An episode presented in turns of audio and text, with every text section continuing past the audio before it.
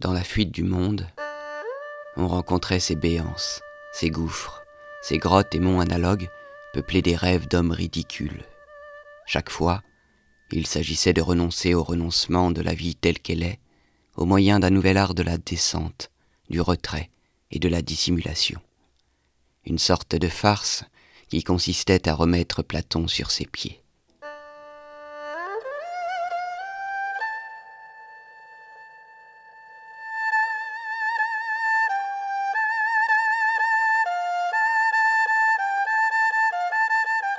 La source aux fleurs de pêcher.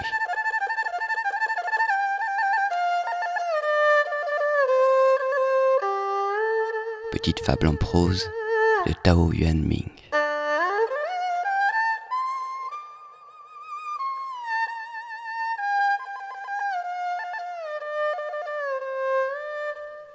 Pendant les années de règne Taï Yuan des Qin, un habitant de Wuling, pêcheur de son état, avait suivi le cours d'une rivière encaissée, insoucieux du chemin parcouru. Soudain, il se trouva devant une forêt de fleurs de pêcher. Elle couvrait les deux rives sur plusieurs centaines de toises, sans nul arbre d'essence différente. L'herbe embaumée était fraîche et belle. Les corolles tombées jonchaient le sol, pêle-mêle. Le pêcheur, fort étonné, repartit, désireux de connaître l'étendue de cette forêt. Elle se terminait à la source de la rivière. C'est alors qu'il vit un mont où se décelait une petite ouverture.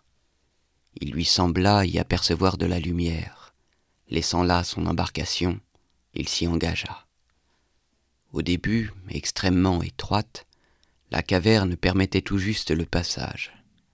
À nouveau, il parcourut plusieurs dizaines de toises, et tout à coup, elle s'ouvrit à la clarté du jour. Un plat pays s'étendait jusqu'au lointain. Les demeures avaient belle apparence. On découvrait une riche campagne, de jolis étangs, des bouquets de mûriers et de bambous.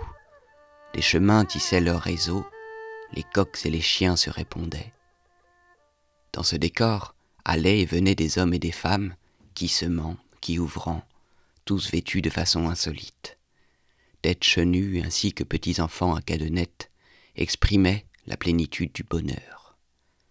À la vue du pêcheur, grande fut la stupéfaction.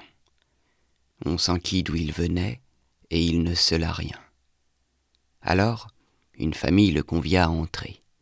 On servit la raque, on tua une poule, on apprêta le repas. Quand au village fut connue sa présence, tous vinrent le questionner. Eux-mêmes dirent que leurs ancêtres avaient fui l'époque trouble des Qin, et que, suivis de leurs femmes, de leurs enfants, des autres habitants du canton, ils étaient venus en ces lieux inaccessibles pour n'en plus ressortir. Par suite, tout contact avait été perdu avec les gens du dehors.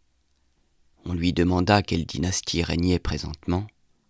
À dire vrai, ils ignoraient l'existence des Han, à plus forte raison des Wei et des Qin. L'arrivant compta de point en point ce qu'il savait sans rien omettre. Tous soupiraient, effarés. À tour de rôle, chacune des autres familles l'invita, toutes lui offrirent la raque et le manger. Il s'attarda plusieurs jours, puis prit congé. Les habitants de ce monde retiré lui dirent « Il nous chagrinerait que vous parliez de nous à ceux du dehors. » Une fois sorti, il retrouva son embarcation. Il refit alors en sens inverse le chemin, qu'il marqua de nombreux jalons. Arrivé au chef-lieu, il se rendit chez le préfet et lui fit un récit complet. Le préfet dépêcha sur le champ des hommes pour reconnaître le parcours et rechercher l'emplacement des jalons laissés auparavant, mais ils se perdirent et ne retrouvèrent pas le chemin. Ce qu'ayant ouï dire, Liu Zichi de Nanyang, personnage de haute moralité, décida, plein d'alacrité, d'y aller. Il ne parvint à rien. Bientôt il tomba malade et trépassa. Si bien que, depuis lors, nul n'a repris la quête.